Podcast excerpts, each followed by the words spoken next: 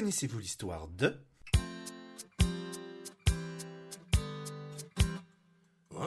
Zouk la celle médicament Nuni de Cassav Non Alors préparez-vous à découvrir l'histoire d'un des plus grands groupes de la musique française. Un groupe qui a aujourd'hui plus de 40 ans de carrière et ce notamment grâce à cette chanson.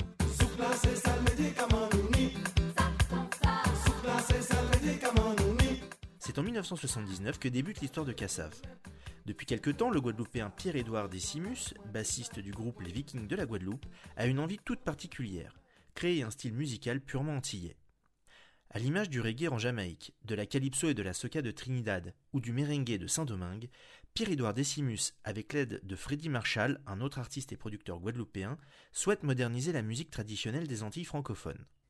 Très vite, Pierre-Édouard fait appel à un musicien de studio très en vie depuis quelque temps déjà, Jacob Desvarieux, et à son frère, Georges Decimus, bassiste autodidacte.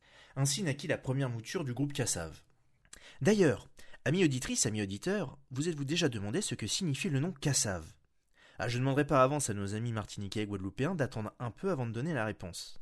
Pierre-Édouard Decimus explique dans son ouvrage Cassav Love and Cadence, en quête de cohérence, paru en 2019 à compte d'auteur, qu'en lisant un article sur Goldorak et les noms à succès, il fallait, pour plaire au public, que le nom du groupe contienne un V, un K et un S. Pendant leur recherche, Pierre-Édouard et Freddy réfléchirent à plusieurs noms sonnant antillais, comme Maracuja, écrit avec un K.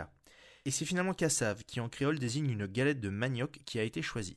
Plus qu'un groupe, à ses débuts, Cassav tient plus du concept et ressemble davantage à un laboratoire de recherche expérimentale. Ils n'ont pas de style clairement défini et cherchent donc leur propre son. La base de leur composition provient essentiellement du guoka, un genre musical guadeloupéen à base de percussions.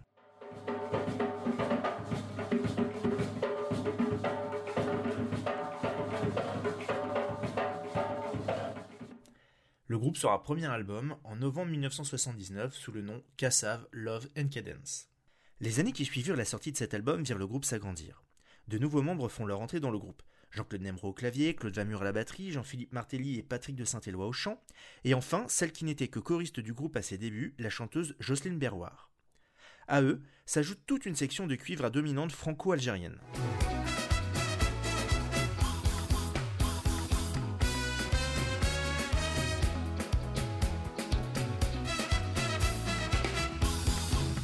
Avec l'arrivée de Jean-Philippe Martelly et de Jocelyne Berroir, le groupe prend une nouvelle dimension.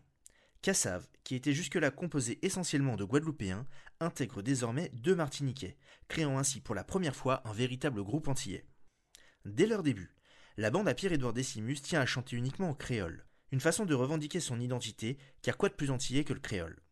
Avec des textes soignés, engagés, parlant de la vie des gens, de la place des femmes dans la société et de l'écologie, il s'empare des thèmes qui intéressent les Antillais.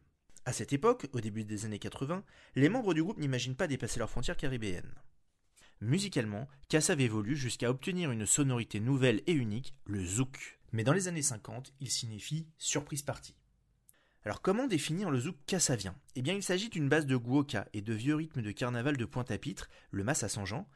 Ajoutez à ça un mélange musical foisonnant et hétéroclite venant tout d'abord de la culture caribéenne, la biguine traditionnelle, le compas haïtien, la musique rurale guadeloupéenne et martiniquaise, la salsa, et des influences venues d'ailleurs, comme le funk, la variété française, le rock et le disco. Entre 1979 et 1984, le groupe qui souhaite diffuser sa création signe quatre albums sous le nom Cassav, mais participe également aux enregistrements de chacun des albums solo des différents membres du groupe. Dans le groupe Cassav, tu avais des chanteurs euh, solistes, comme euh, Jocelyne, Patrick, Jean-Philippe, Jean-Claude, moi, bon.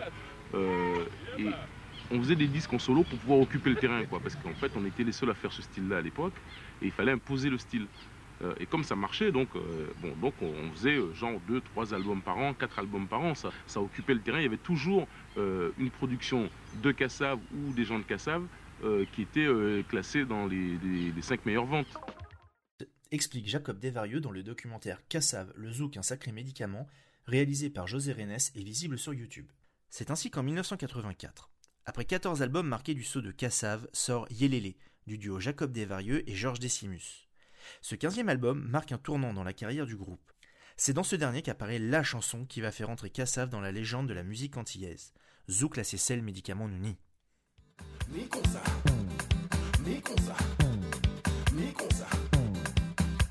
Le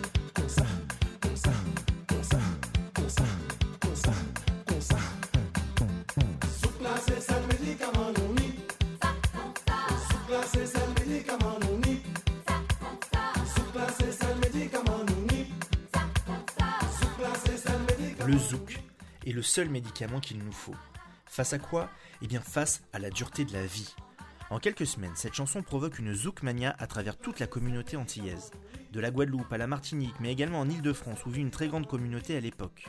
Ah oui, c'est un phénomène extraordinaire. Tout le monde, euh, tout le monde dansait sur cette chanson. Tout le monde reprenait le, terme Zoukla, c'est le médicament noni comme si c'était un proverbe. Même Aimé Césaire, je crois, dans, un discours politique à, Fort-de-France, a repris le terme de, de. Ça a été vraiment un phénomène extraordinaire. Euh, parce que ça correspondait à une réalité. Le zouk, c'est effectivement la danse, le rythme, c'est vraiment un médicament, et ça depuis la période de l'esclavage. Et deuxièmement, parce qu'on retrouvait, on retrouvait une rythmique populaire prenait, je dirais, ses lettres de noblesse. Vous venez d'entendre le témoignage de l'écrivain Patrick Chamoiseau, toujours dans le documentaire de José Renes. Le succès de ce tube est tel que pour la première fois le groupe quitte le sol antillais et entame sa première tournée mondiale. Celle-ci va notamment emmener les membres du groupe sur le continent africain où ils sont reçus comme des stars, comme avec pas moins de 25 000 personnes lors de leur premier concert en Côte d'Ivoire. Après avoir visité d'autres pays africains, le groupe revient en métropole et réalise le 22 juin 1985 leur premier zénith.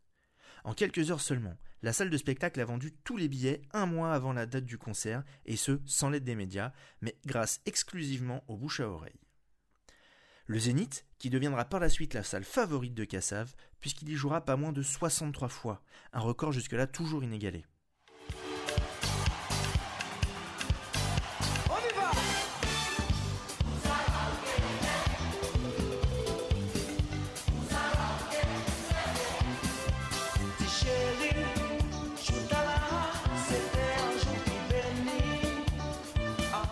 L'année 1985 est marquée par la suite de leur tournée internationale. Ils visitent des pays tels que l'Algérie, le Portugal, le Niger ou le Burkina Faso. En 1986, à la suite de sa tournée, Kassav se produit à nouveau en métropole, lors du premier carnaval antillais, sur la pelouse de Reuilly dans le bois de Vincennes, avec pas moins de 250 000 spectateurs. À partir de cette année 86, les récompenses commencent à pleuvoir pour le groupe. Il reçoit d'abord le tout premier disque d'or pour de la musique antillaise pour l'album Yélélé. Deux ans plus tard, c'est au tour de Jocelyne Berroir de recevoir un premier double disque d'or pour son album Siwo et pour le duo Collet Serré avec Jean-Claude Nemro, mais que nous connaissons davantage en métropole dans sa seconde version avec Philippe Laville, qui réinterprète les parties de Jean-Claude Nemro en français.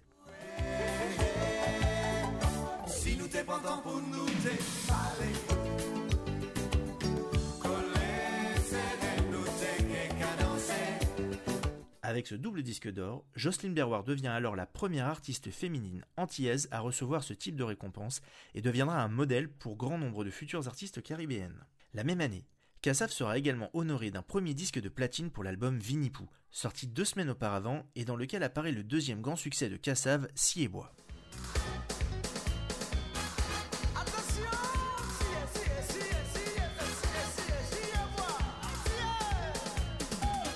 C'est l'histoire d'un bonhomme qui cherche à partir, à aller rencontrer ses copains, à aller passer une soirée tranquille, quoi, et qui se fait rattraper par sa femme et qui lui trouve n'importe. En fait, c'est un prétexte, mais ça peut être n'importe quoi. Viens faire la vaisselle avec moi, euh, euh, viens ranger l'étagère, il y a quelque chose qui tombe, etc. Et c'est bon, ils ont choisi si et bois, mais en fait, euh, c'est simplement pour dire que la femme trouve toutes sortes de prétextes pour retenir son mari à la maison.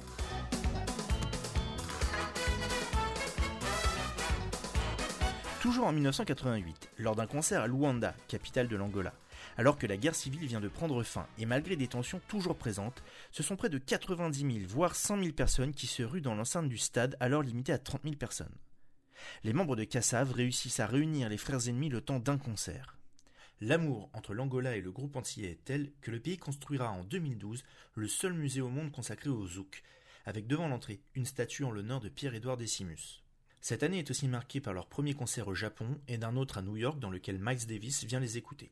Il parlera deux à trois reprises dans son autobiographie en expliquant que certaines de leurs musiques ont influencé ses compositions, combien il aime leur musique, et enfin que le zouk est la musique du futur. Kassav continue de casser les frontières en étant le premier groupe noir à se produire en URSS trois soirs consécutifs en 1989. Les années passent et Kassav traverse le temps au gré des vents. De nouveaux membres font régulièrement leur entrée dans le groupe, des choristes, des danseurs, des musiciens, tandis que d'autres, comme Patrick de Saint-Éloi, préfère quitter le navire pour se lancer dans une carrière solo, ce qui ne l'empêche pas de rester très proche du groupe jusqu'à son décès en 2010. À chaque décennie, le groupe voit toujours plus grand. En 1989, pour ses 10 ans, il joue au Zénith. Pour ses 20 ans, ce sera le Palais Omnisport de Paris-Bercy deux soirs de suite, et c'est une grande première pour un groupe français. Avant lui, seuls des artistes solos tels que Johnny, Higelin, Mylène Farmer ou encore Dorothée ont joué dans cette salle parisienne. Pour ses 30 ans, il sera là encore le premier groupe français à jouer devant plus de 65 000 personnes au Stade de France un an avant Indochine. Et pour fêter leurs 40 ans de carrière, les membres de Cassaf s'autorisent une nouvelle fois à être le premier groupe français à jouer à la Défense Arena de Nanterre, la plus grande salle de concert d'Europe, donnant un show de près de 3 heures devant plus de 40 000 spectateurs. Ah bah oui, 40 hein, ans, c'est une date importante. Ces gens, euh, on est mûr quoi. en 40 ans, Kassav aura produit une cinquantaine d'albums, communs et séparés, et en aura vendu environ 5 millions, sans compter le nombre incalculable de cassettes pirates ayant circulé à travers le monde. Il s'est produit sur scène près de 2000 fois sur 5 continents et dans 72 capitales. Et quand on leur demande le secret d'une telle longévité, voici ce que répond Jean-Philippe Martelly. Nous portons sur le dos euh, une charge en fin de compte, bon, c'est Kassav quoi. Bon, c'est une institution, donc bon, on fait le maximum pour que ça puisse durer, pour faire plaisir aux gens. Malgré ce succès, Kassav continue d'être mésestimé par les médias français qui ne les invitent que trop peu sur les plateaux télé ou radio, et les cantonnent trop souvent au tube de l'été ou au entre guillemets petit rayon de soleil des Antilles au moment des fêtes. Heureusement pour nous, le groupe n'est pas rancunier et a toujours su compter sur un public fidèle depuis ses débuts. Le zouk, quant à lui, s'il a encore du mal à s'imposer dans le paysage culturel français, il est quand même de plus en plus présent grâce à la jeune génération d'artistes antillais qui a grandi en écoutant les morceaux de Cassav. On pense notamment à des artistes tels que Thierry Cham ou Perle Lama qui ont su donner un coup de jeune et de modernité au zouk. Son influence musicale, quant à elle, peut également se faire entendre dans certains morceaux des nouveaux artistes de la scène urbaine, comme la chanteuse Aya Nakamura ou les rappeurs Nasa et Niska. Preuve en est que Miles Davis avait finalement peut-être raison quand il disait que le zouk était la musique du futur. Et dans la période que nous traversons, le zouk semble bien être le seul médicament qu'il nous faut pour lutter contre la morosité.